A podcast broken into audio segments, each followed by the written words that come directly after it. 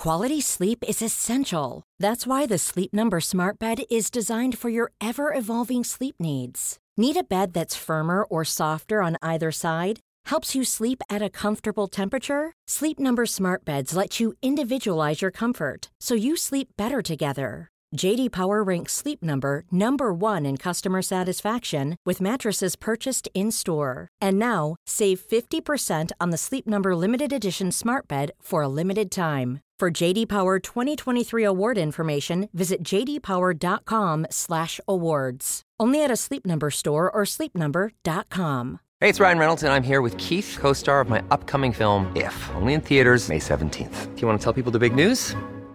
All right, I'll do it. Sign up now and you'll get unlimited for $15 a month in six months of Paramount Plus Essential Plan on us. Mintmobile.com slash switch. Upfront payment of $45 equivalent to $15 per month. Unlimited over 40 gigabytes per month. Face lower speeds. Videos at 480p. Active Mint customers by 531.24 get six months of Paramount Plus Essential Plan. Auto renews after six months. Offer ends May 31st, 2024. Separate Paramount Plus registration required. Terms and conditions apply if rated PG.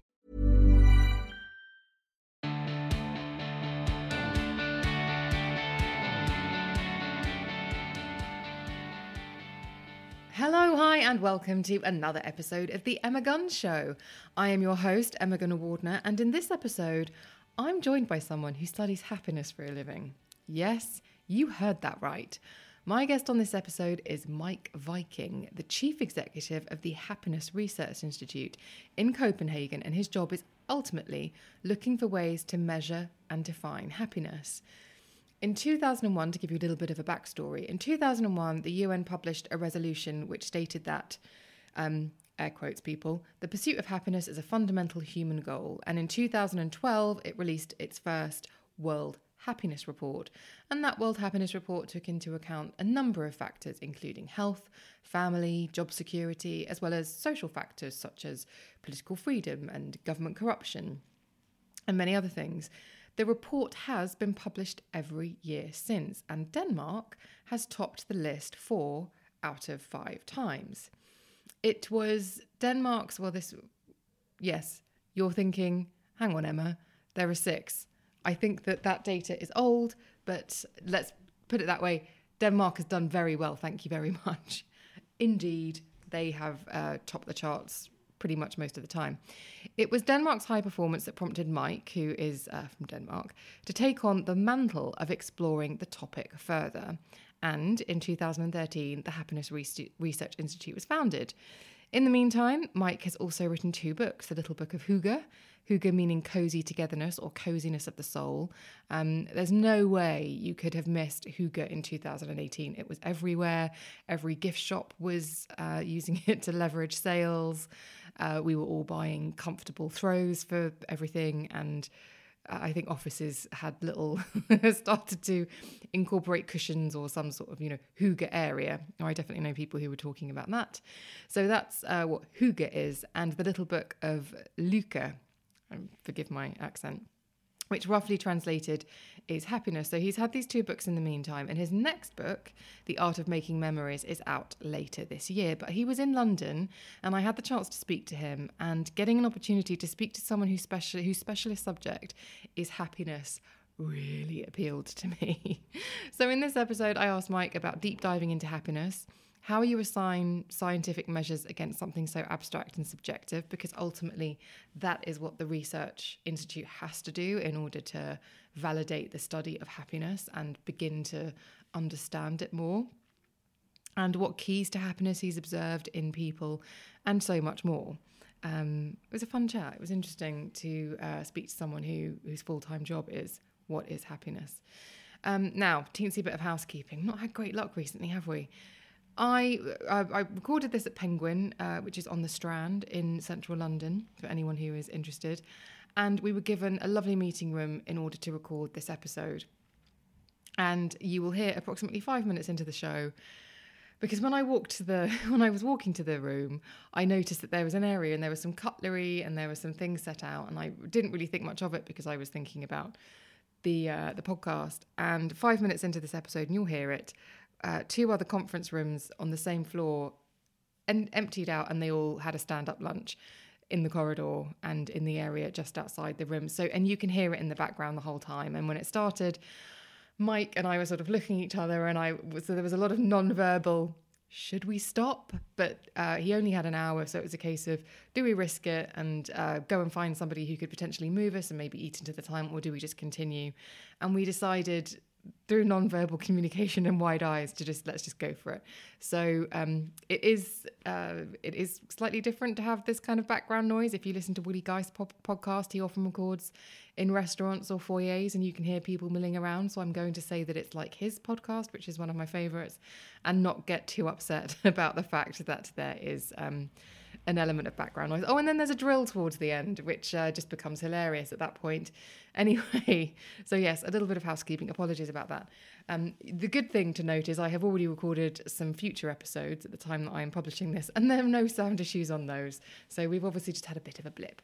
If you want to get in touch with the show, don't forget you can email me at thebeautypodcast at gmail.com or you can follow me on social media, uh, where I am at Emma Guns on Instagram and Twitter and you can slide into my DMs there too. Obviously, you can join the closed Facebook group. The link to join is in the show notes. But here he is making his debut, talking all things happiness on the Emma Guns Show. It's Meik Wiking.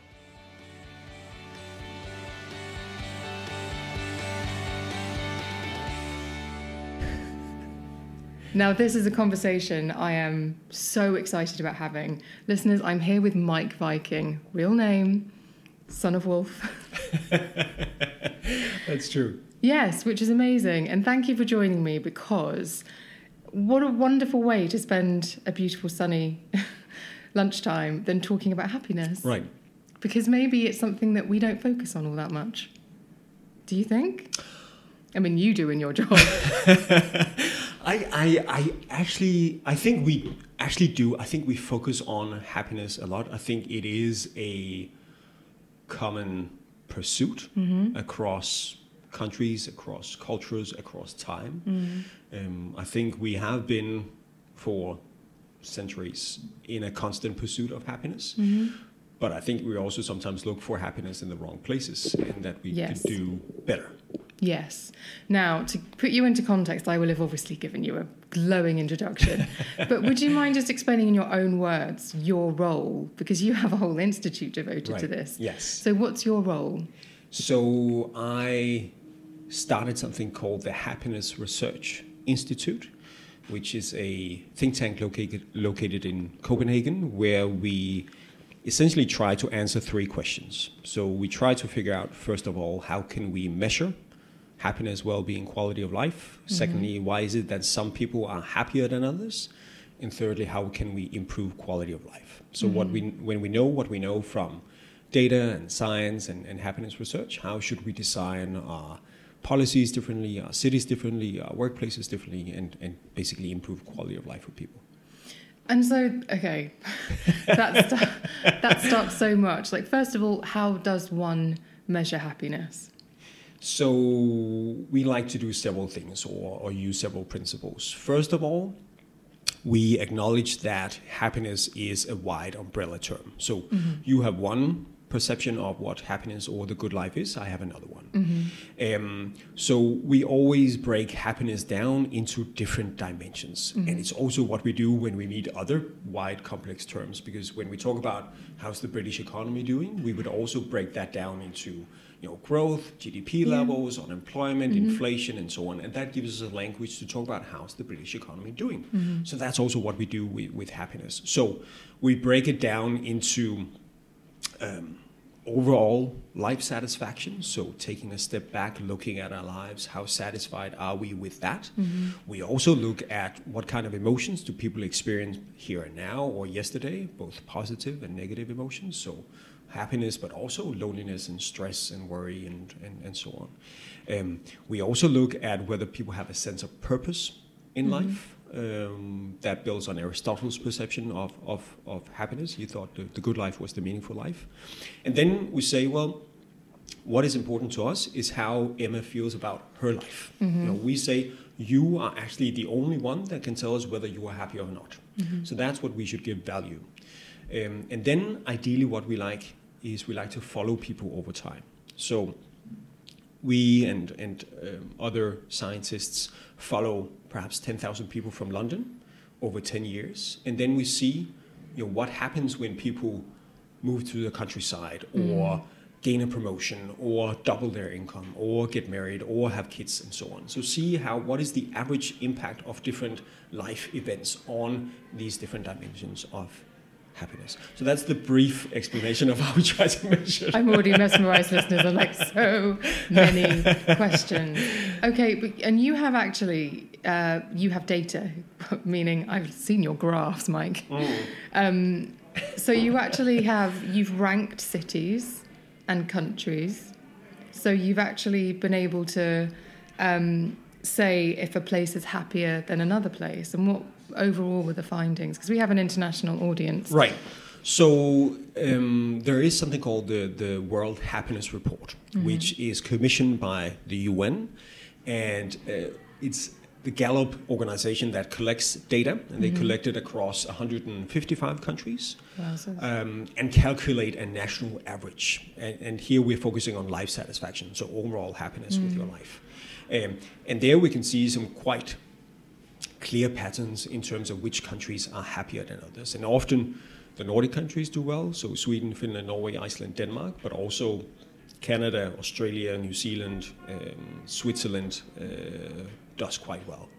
Um, and at you know the, the other end of the scale, you have the least happy countries being Syria, Central African Republic, uh, Afghanistan, for, for obvious reasons. Um, so so yeah, there there is a lot of data being collected in this field actually. And how does, say, uh, the UK, the US rank? So usually in the top 20. Um, so, so you are actually doing uh, relatively well uh, from from a global perspective. Uh, the U.S. have dropped uh, in the past few reports uh, from 17 to 18 to 18 to 19, mm-hmm. and and could also be projected to go further down in the coming reports. Mm-hmm. And is I find happiness such a, as you say, such a subjective subject. And how, like you said earlier, what makes Emma happy? How will I know? Not to sound like Whitney Houston. Is this where you break into a song? Oh, honestly, I'm, there's a lot of clenching going on not to burst into song. I'm so sorry. It's just who I am. That makes me happy. But um, but yes, how how do you know if you're happy? I think we know it when we feel it. I, I think I think we make happiness too mysterious. Yes, it is subjective. Yes, it is in, you know, intangible, but so is a lot of things. I mean, loneliness is also very subjective. Um, worry also very subjective. Stress also very subjective. Depression also subjective. All of those things are how we as individuals experience the world. just had an, a, a light bulb moment because you know the conversation about mental health is louder and broader than it has ever been, Yes, which is great, I think. I agree. Um, and so I now better understand how other people experience depression and anxiety, for example. And I have also tried to articulate my own experiences with depression and anxiety. And do we need to now make the conversation about what happiness feels like louder and broader so we can all understand? So it's not the same experience. I think what we need to make louder is the overall conversation around mental health. Mm-hmm. I think happiness is part of that conversation. I think depression is very much part of that mm-hmm. conversation.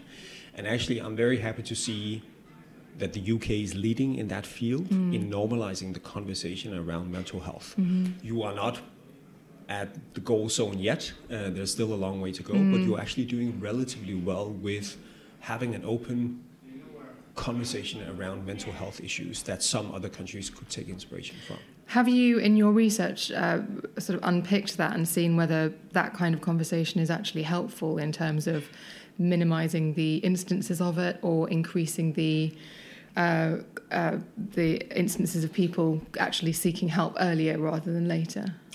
Well, it's interesting. The country I get most visits from, or we get most visits from at the Happiness Research Institute, is South Korea.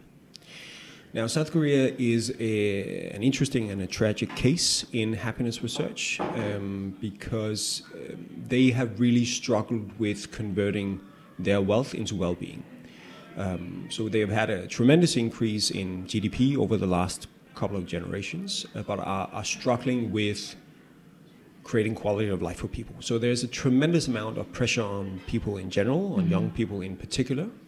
Um, and there's a real taboo around mental illness in uh, South Korea.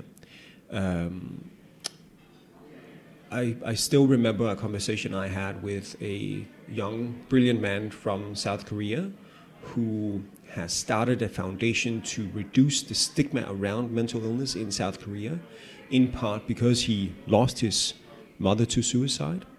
Uh, but sometimes in the family, they refer to it as a traffic accident. Um, and we can also see in the data for uh, South Korea uh, that they're actually not uh, using uh, uh, antidepressants. Mm-hmm. We can have a conversation around, you know, are that the right treatment for people? Uh, but I think, of course, it's not a good sign if you have a large consumption of antidepressant in a country. But I think it is also a, a worse sign if you have people that are depressed in a country and do not have access to treatment or have a fear of seeking treatment in different forms. Mm. Um, so I think I think we see evidence of where you have societies where it is a social stigma to suffer from mental illness, mm-hmm. then people suffer in general right. when it comes to happiness and depression.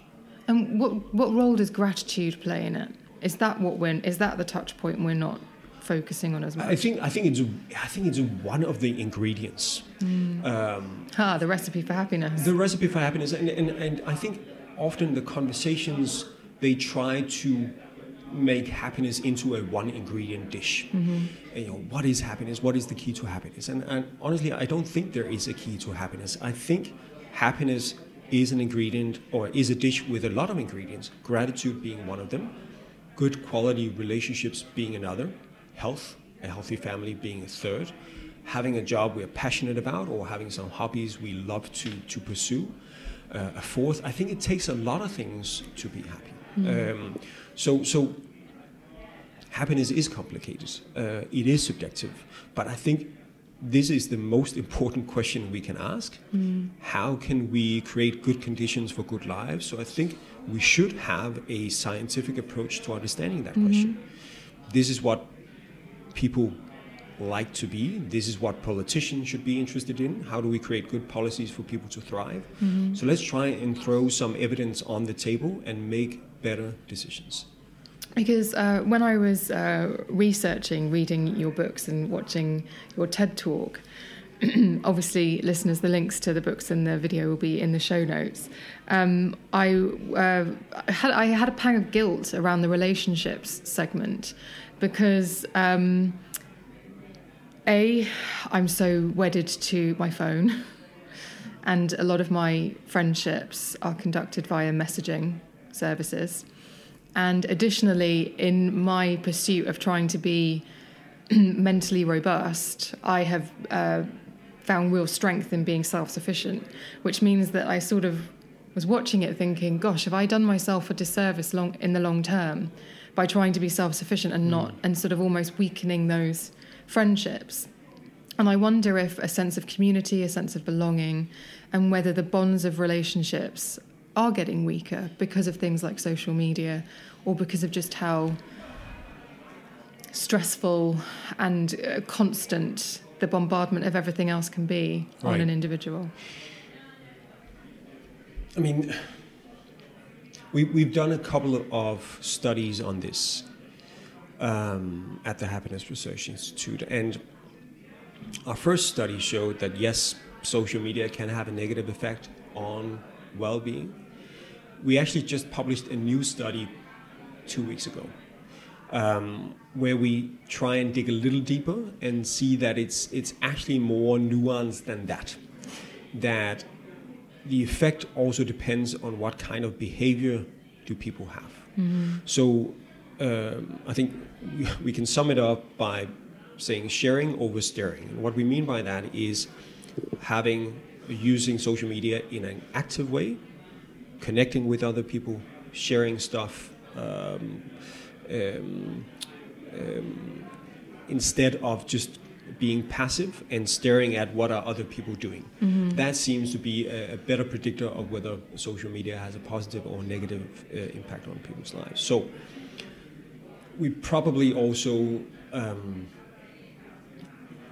must drop in, in, in Denmark at least or in Danish we, we, we talk about something called screen time. I don't know whether that's a, a thing in the UK as well. Yeah, it, it pops up on my phone every Sunday and Yeah. beats me up. and uh, I think you know it makes as much sense to talk about screen time as it does to talk about book time. You know, it depends on what you do with the screen. It depends on what you read.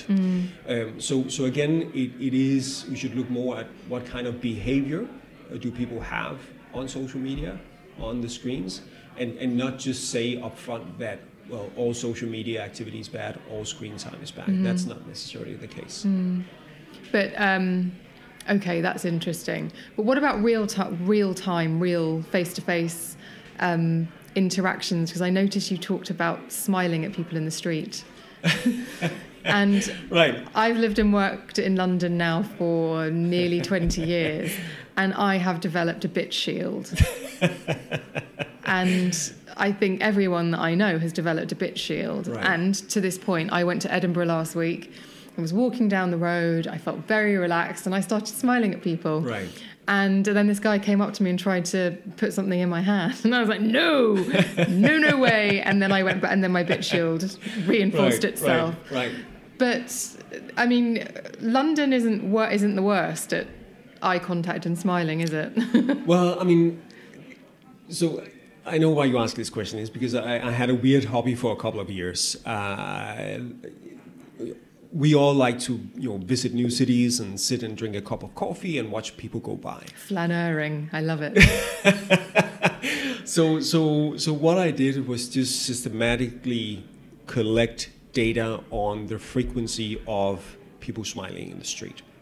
So, we would sit in a cafe, and then we would say, okay, the first person who comes around the corner, we'll observe that person for five seconds. We'll register are they smiling or not, gender, estimate the age, what are they doing, are they drinking coffee, are they on the phone, and so on. So we, we uh, collected more than, than 10,000 observations in that uh, with that with that method, and then s- saw in which cities. I think I collected data in more than 30 cities. In which cities are people smiling more or less, and what are people doing? And I'll get back to what they were doing and, and mm-hmm. which cities were smiling more, because I also just want to say I don't equal smiling with being happy. Mm-hmm. So for me, smiling is a communication tool. We can also see from other studies that smiling is culturally perceived differently in different cultures. Mm-hmm. Um, but it was because I heard a lot of people saying, well, you know, I visit the Nordic countries and they're supposedly, you know, the happiest countries in the world, but people aren't smiling. Well, what is the case there? And I just thought, okay, let's collect data. You know, are people smiling more or less in the Nordic countries? Um, so what we found was that uh, Malaga, in the th- cities I collected data in, was the city where we saw the, the highest frequency of smiles. I think it was ar- around 13% of people were smiling, and we found the least, uh, lowest frequencies in cities like London and New York. So, um, does that necessarily mean that, that people are uh, so so uh, yeah the other pattern we saw was which under which circumstances are people smiling? And people are far more inclined to smile when they are in company with other people right? When we interact when we talk we smile again because it's a tool of communication we don't walk by ourselves smiling. Well, you did one time, uh, uh, but but usually I, w- I wouldn't do that in Copenhagen. I wouldn't go smiling necessarily by myself down the street because then people think you're a little bit crazy. Um, so so so it is perhaps more a question of are people in company with other people. And we could see in the data, well, in Malaga, in Kuala Lumpur, which was also a high frequency smiling city, people are far more inclined to walk in groups of two or more. Oh, Um, interesting. so that's why perhaps London, New York, well, a lot of people are, you know, walking to work, uh, and we could also see within London very different fre- frequencies. Whether you um, uh, whether you collected data uh, downtown London Bank District or uh, in Hyde Park, for instance. You would also see differences there. I thought you were going to say there was a correlation between perception of safety of the city and the place and the smiling. Ah, I don't know. Not in, well, not in that study I uh, collected data in because some of the unsafest cities I was in, like in some Mexican cities, uh, there were quite high levels of, of smiling there. Um, but we've seen in another study we've done uh, in a European study uh, called the, the Good Home Report. We looked at what drives happiness with people's home, and in that one we could see that safety was one of the, the, the key uh, factors there. Interesting. And the coziness, the hygge. I'm not. Am I saying that correctly? Please you are, say it you are saying it very good. Oh, Well Thank done. you. Well. Thank you. Um, well, I just, who doesn't love to be cozy and snuggly and Right. feel safe Right. and warm? Um, we are a deeply divided society, and the future is uncertain. Although has the future ever been certain? Um, the environment is on a knife edge. Um, I turned on a news app today. I know, listeners, I should have deleted it. Um, I turned on a news app today, and the city that I am in currently is being called, you know, a bloodbath.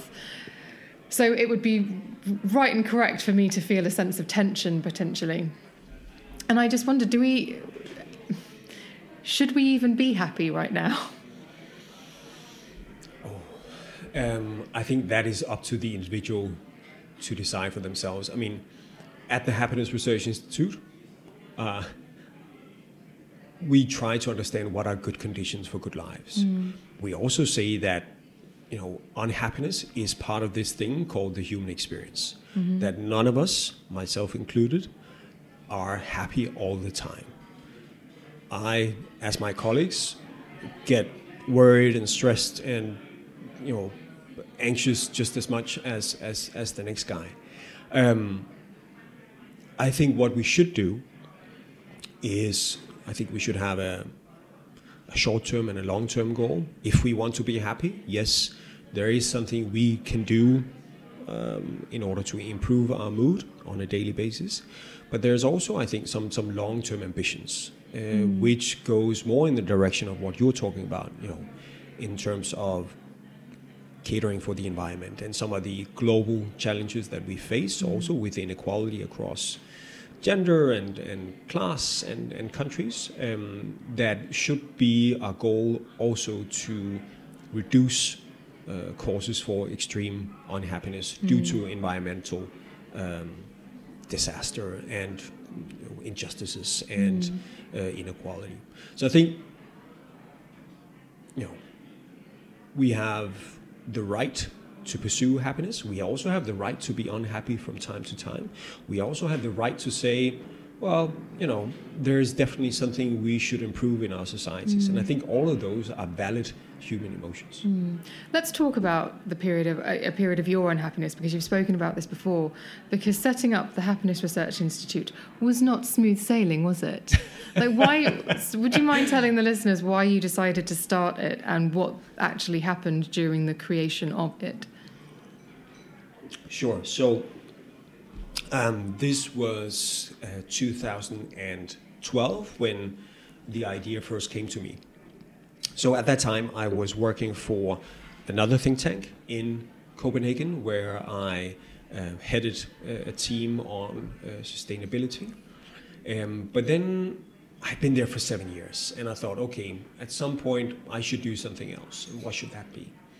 And at that time, I, I noticed how much was happening globally with happiness research and happiness and politics. So you had the UN commission the World Happiness Report, uh, also uh, vote on a, a UN happiness resolution. You had different governments um, starting to look at new measures for progress using quality of life, using well being, using happiness.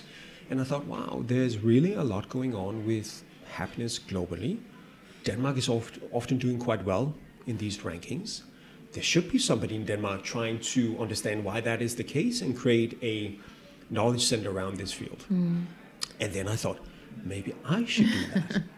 um, uh, but then on the other hand, I thought, okay, that's also a really crazy thought. And you know, 2012, in the wake of the financial crisis, I had a steady, well-paying job. You know, why risk it on something as crazy as a happiness research? As crazy as institute, right? happiness. Uh, um, but then, sort of on, on, on the personal side, what happened was I had a, a friend and a mentor uh, at the company I was working for, uh, who I really looked up to. Um, and he was 15 years older than I was, and I thought he was a really good boss, a really good colleague, and um, you know, bright. And he, he looked like he was a good dad and a good uh, husband to his wife. And I thought I want to be him. I want to be him in, in 15 years. Uh, but then, unfortunately, he got very ill and and, and died um, over you know, four months, uh, and and and he died when he was 49. And many years ago, my own mother had also died when when she was 49. So it was two people I had known and had had significance to me that that died when they were 49. And at that time, uh, when when my mentor died, I was 34. So I had 15 years until I would be 49. So I started to think, okay, what if you only live to see 49? What are you going to spend spend the next 15 years doing? Are you going to continue with this job, which is fine, it's secure, it's you know, um, it's easy, or but you know you're not really passionate about it, or you could also start this crazy thing called the Happiness Research Institute, which might be a, ri- a little bit risky, but I I could also just sense that I really wanted to work with this field. Um, so then I, I, I just quit um, and, and um, established uh, the Happiness Research Institute with you know, what I thought was a good idea and a, and a bad laptop. um, and I mean, yes, I mean, in the beginning, yes, it was tough and also, you know, financially. And I've stayed on uh, a French couch couch for for months. Um, but honestly, that is going. Hey, it's Ryan Reynolds, and I'm here with Keith, co star of my upcoming film, If, only in theaters, May 17th. Do you want to tell people the big news? All right, I'll do it. Sign up now and you'll get unlimited for $15 a month in six months of Paramount Plus Essential Plan on us. Mintmobile.com slash switch. Upfront payment of $45 equivalent to $15 per month. Unlimited over 40 gigabytes per month. Face lower speeds. Videos at 480p. Active Mint customers by 531.24 get six months of Paramount Plus Essential Plan. Auto renews after six months. Offer ends May 31st, 2024. Separate Paramount Plus registration required. Terms and conditions apply if rated PG. Quality sleep is essential. That's why the Sleep Number Smart Bed is designed for your ever evolving sleep needs. Need a bed that's firmer or softer on either side? Helps you sleep at a comfortable temperature? Sleep Number Smart Beds let you individualize your comfort so you sleep better together. JD Power ranks Sleep Number number 1 in customer satisfaction with mattresses purchased in-store. And now, save 50% on the Sleep Number limited edition Smart Bed for a limited time. For JD Power 2023 award information, visit jdpower.com/awards. Only at a Sleep Number store or sleepnumber.com. to be the best decision that I'm going to make in my career.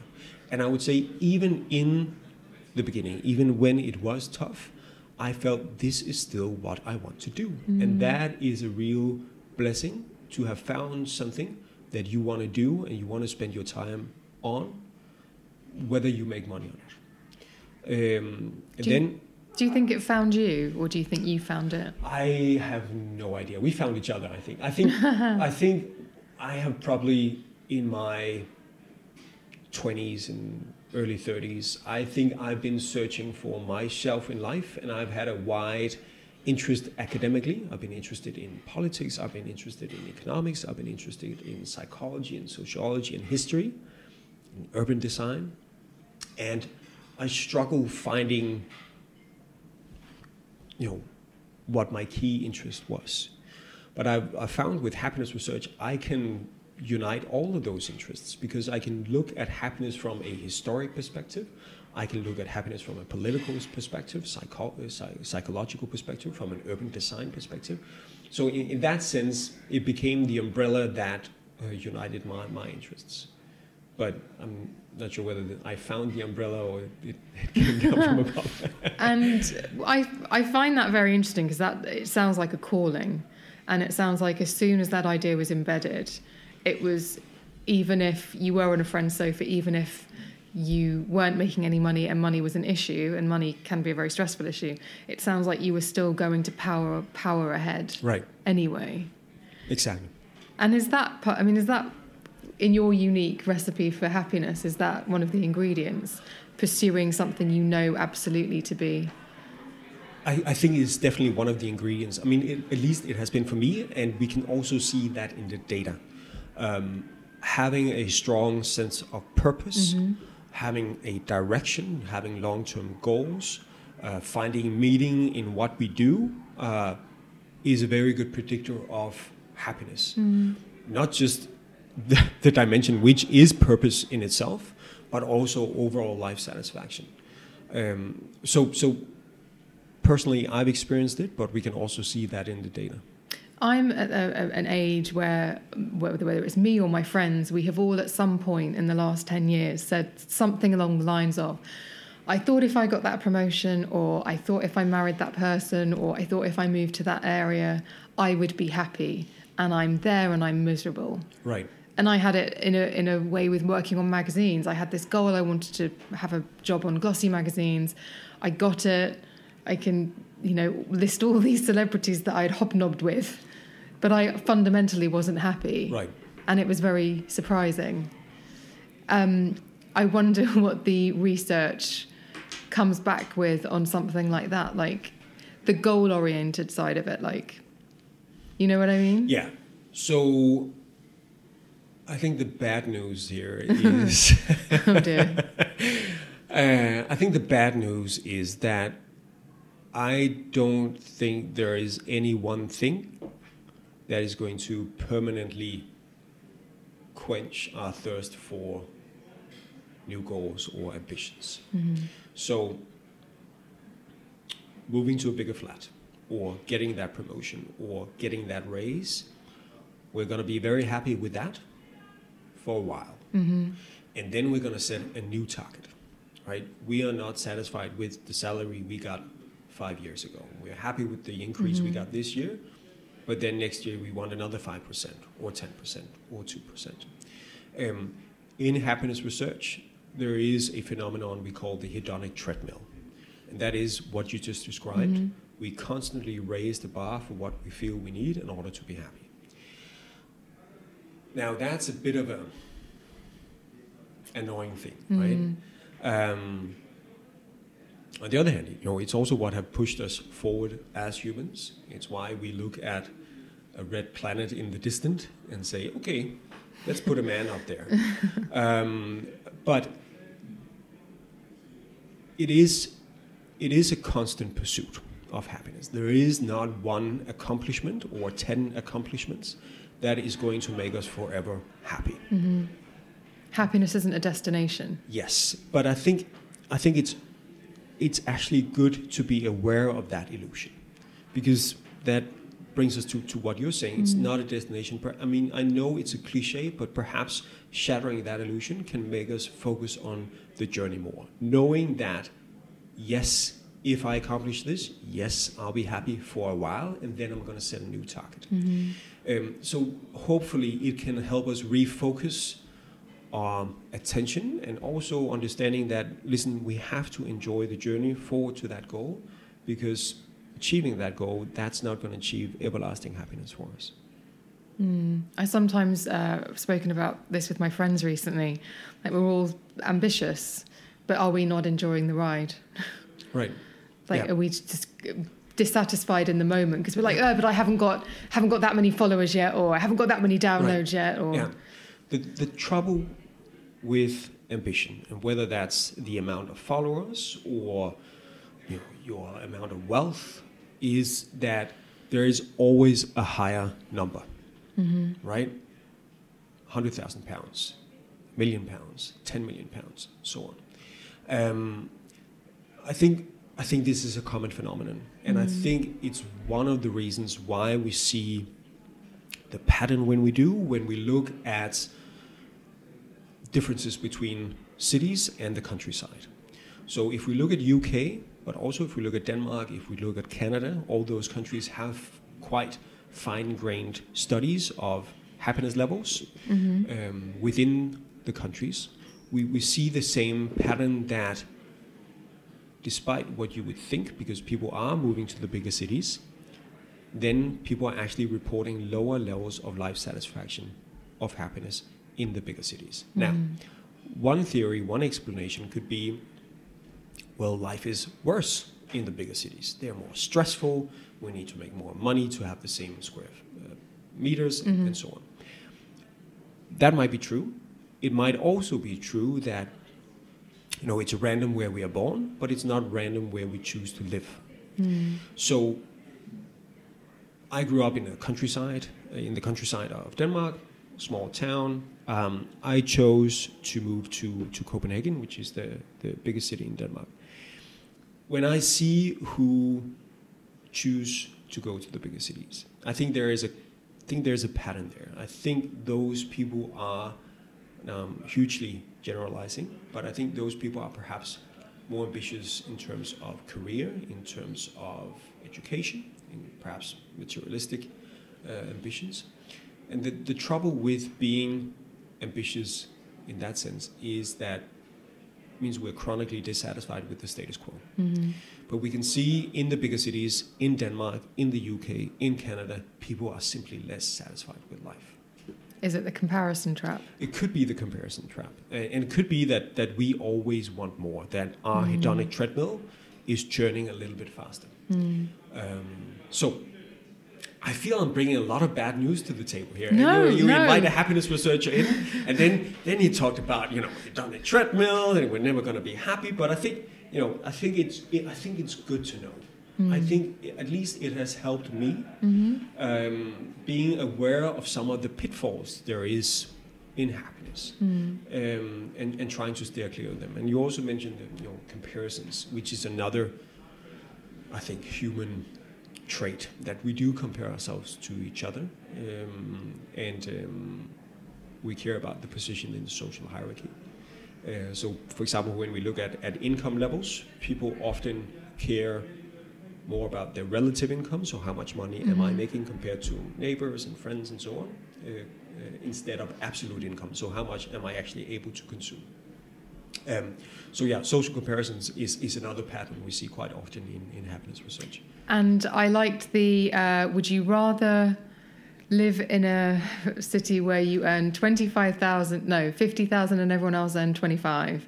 Or where you earned 100,000 but everyone else earned 200,000. Right. And I feel like the video that I saw, your audience fibbed. Yeah, yeah. so and yeah, yeah. On, on average, uh, 50 percent choose the first scenario. So making absolute less, but relatively more than everybody else in a society, Right. and that's a testimony to the importance of the, the position in the social hierarchy.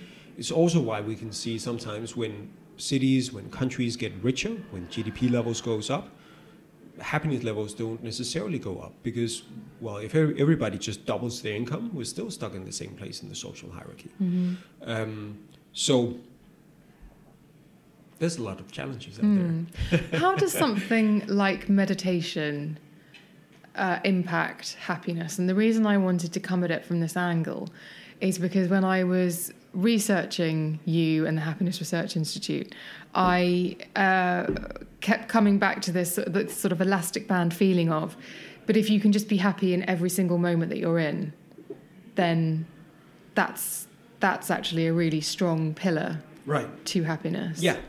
No, that that is true. even even in a moment where on the surface it might look like you should be feeling Right. rubbish That that is true. And and and earlier we talked about these different dimensions of happiness, and one of them was you know what kind of emotions do we experience here and now, uh, positive and negative emotions, and we can see there is a connection with that and overall life satisfaction. So. If you have an everyday with positive emotions, you are probably also more likely to report higher levels of life satisfaction.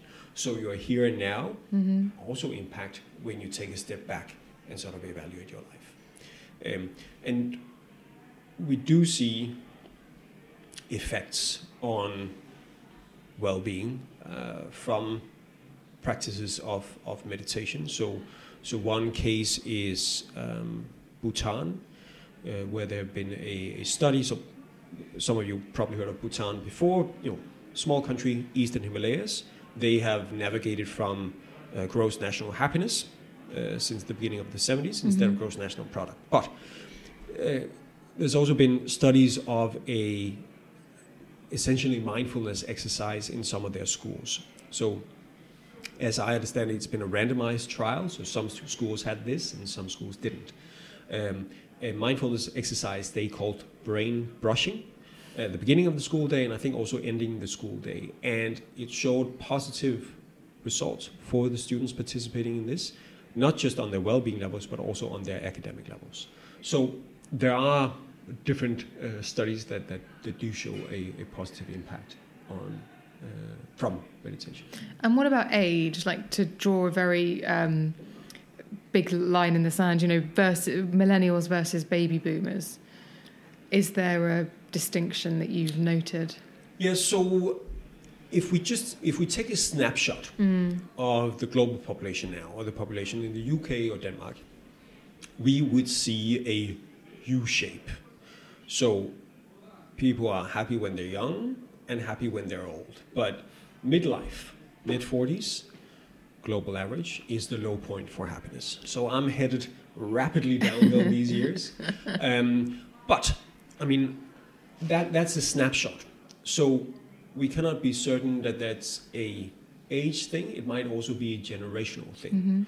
So um, what we need there is we, we need those studies I talked about earlier where we follow people over time. So mm-hmm. ideally we would follow a generation from their very young to their old, and then we can see okay, is there the same mm-hmm. pattern when we follow the same individuals over time? If we see the same pattern, then we can start to talk about okay, what is the reason for being at a low mm-hmm. point midlife? Is it well, okay, now we did the checklist. We married, you know, the right spouse. We moved to the right neighborhood. Mm. We thought we found the right job, and we're still not happy, mm. and we struggle with that. Mm-hmm. Or is it that a lot of people in their mid forties are trying to juggle family life and a career, or is it mid forties we accept? you know, listen, when I was young, I thought I would be, you know, international soccer star. Well, I didn't. uh, or you know, you thought you'd be the new Whitney Houston. Or, yeah, I still or, think know, it, Meik. I still right? think it. Um, and when we're mid forties, or at least I, I, I probably came to that conclusion earlier, uh, that I knew I was never going to be an international rock star or an um, international soccer player. And, and that might be hard to, to swallow for some. So different theories if we see that pattern, but, but we're not necessarily sure we, we have that pattern until we follow a generation for uh, from crib to grave. Yes, there might not be um, data on this yet, but I'm curious. Are we? Is our idea of happiness distorted by advertising and marketing?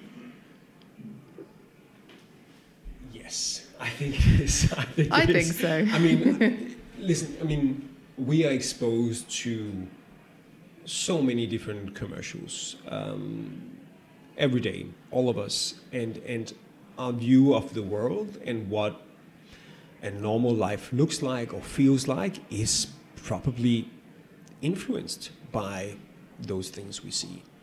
We think we have to look in the right way. We think we have to uh, be a mom or a dad in the right way. We think we have to do a lot of things in the right way. And, and, and you know, the, the essence of marketing is to create an itch, right? Something we want, something we don't have. And I think Marcus Aurelius, uh, the ancient Roman emperor, perhaps said it best when it came to. Well, he was probably not talking about marketing, uh, but but that's essentially what he was because he said, you know, happiness is not does not come from having a lot of possessions, but having few wants. And the aim of marketing is to plant a want, a desire in people. So if they are successful when well there is something we want we don't have, well that's going to influence our happiness. So, are you a follower of the Stoic philosophies? Sorry. Are you a, a Stoic follower? Do you read a lot of?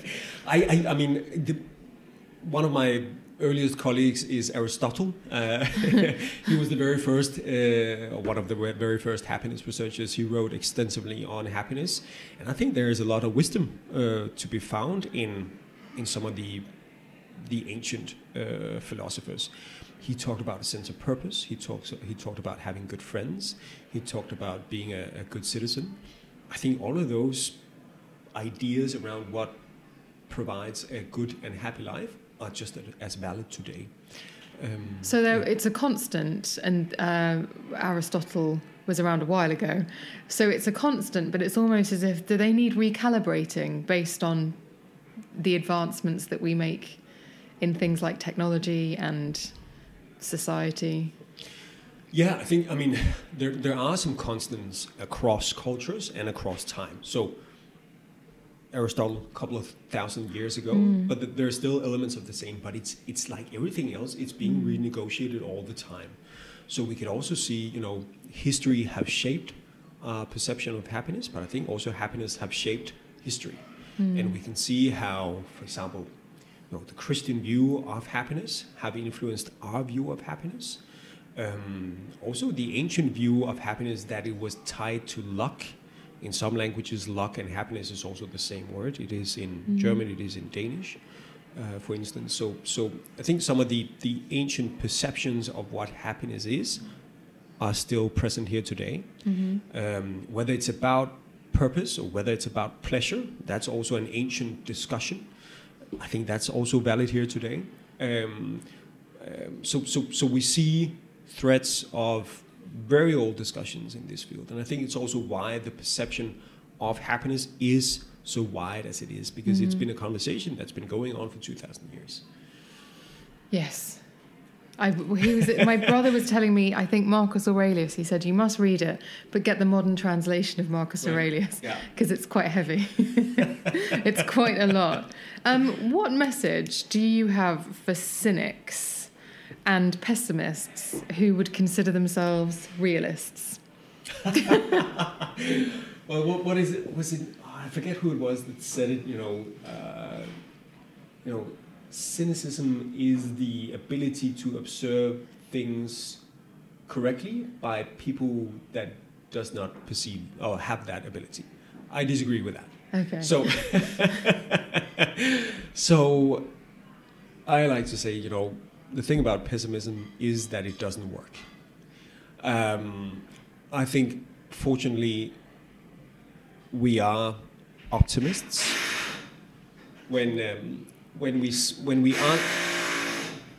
Goodness. Sorry, guys. There's a bit of drilling going on. Yeah, okay, let's just carry on. Right, yeah, yeah. pessimism, so, pessimism. Right. I'm going to be optimistic now I'm about sure the drilling stopping. let's just crack on. Oh, goodness. Putting the optimist to the test. Yes. Like it. It's a real life experiment. I'm so, happy right now, right in this minute. I am very, very happy. But see, when, when the drilling stops, we're going to be very happy. so, so in, in, in the bigger studies nowadays, do people are not only asked how satisfied are you with life now, but also how satisfied with life do you expect to be five years from now. Mm-hmm.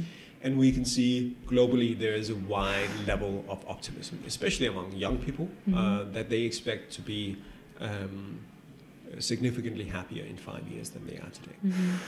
If you had to um, give like if there's only one thing you leave here with today, these are these are three things that I advise anybody to do because I think they would be nice component parts of your recipe for happiness.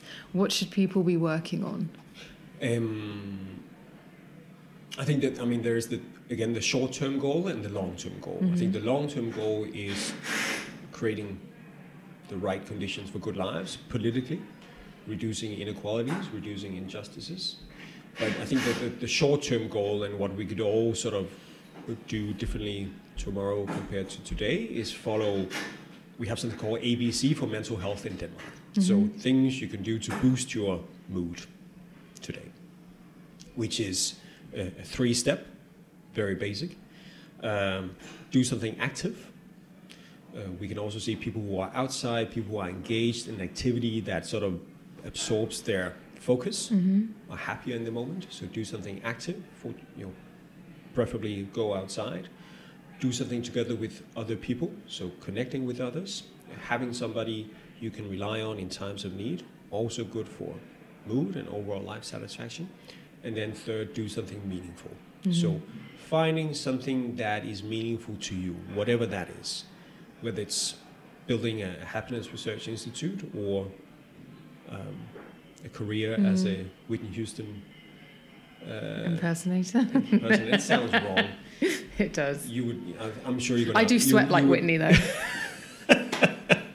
Sorry. But I think, you know, that's the best universal advice we can give.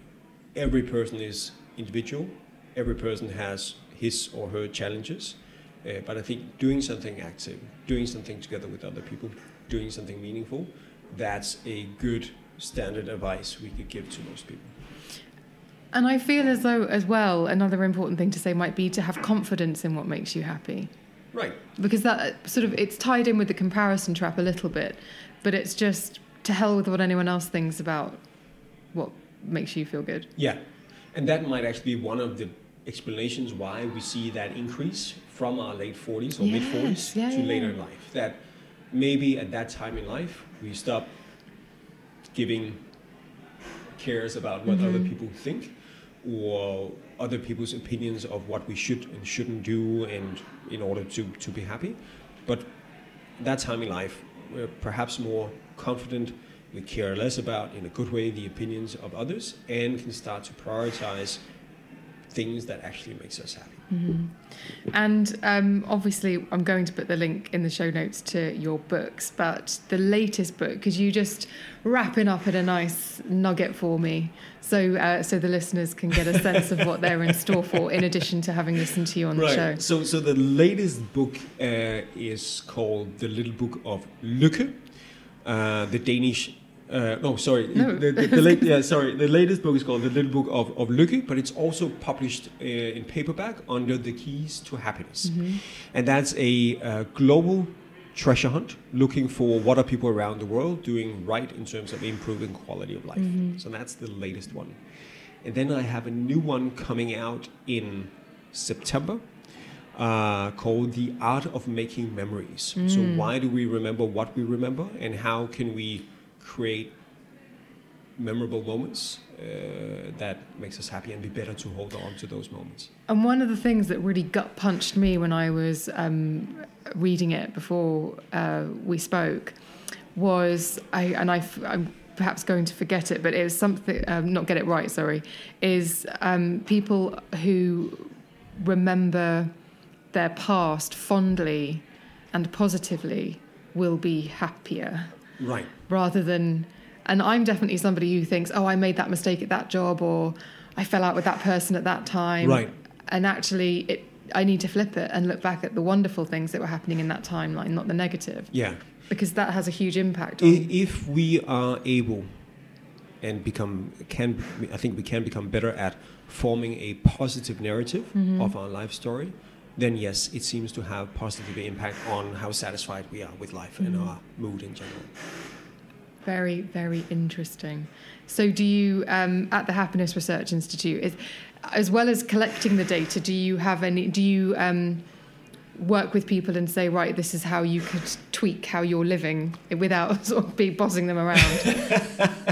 So that you can you can leave this room and if you apply this thing of right when you think about that old job that you currently think about as being oh the place where i had that awful boss walk out of this room and think about it as oh that's the place where i did that project really well. Is that is that something that you those tools that you hand people? Yeah, so we work with a lot of different uh, organizations, both companies and cities and even, even governments, and some of those projects are essentially essentially where we turn a company or a city into a happiness lab. So where we measure continuously on happiness levels among the citizens or the employees and try to understand what are the drivers of well-being in this organization and then together with the city or the organization uh, create interventions or experiments we hope or expect would have a positive impact on the drivers of, drivers of happiness. So so we do um, we do work like that. Yes. Okay, interesting. Right. Well, thank you very much. I hope that you are happy for having recorded this episode. Very I know. I am. And I hope you are um, too, listeners. I will obviously put the links to Meik and the Happiness Research Institute and the books and your TED Talk in the show notes. But thank you so much for joining me. Thank you.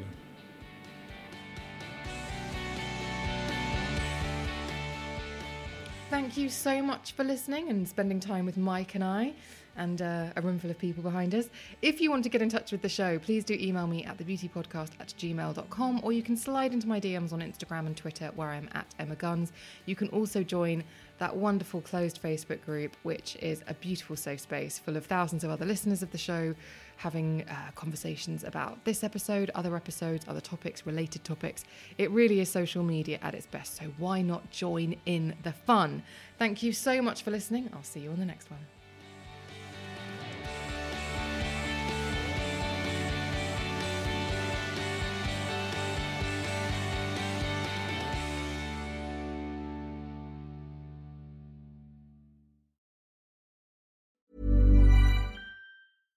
Small details are big surfaces. Tight corners are odd shapes.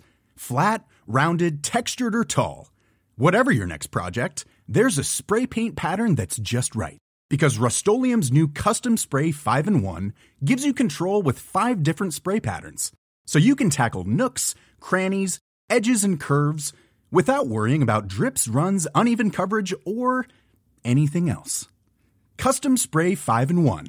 Only from Rust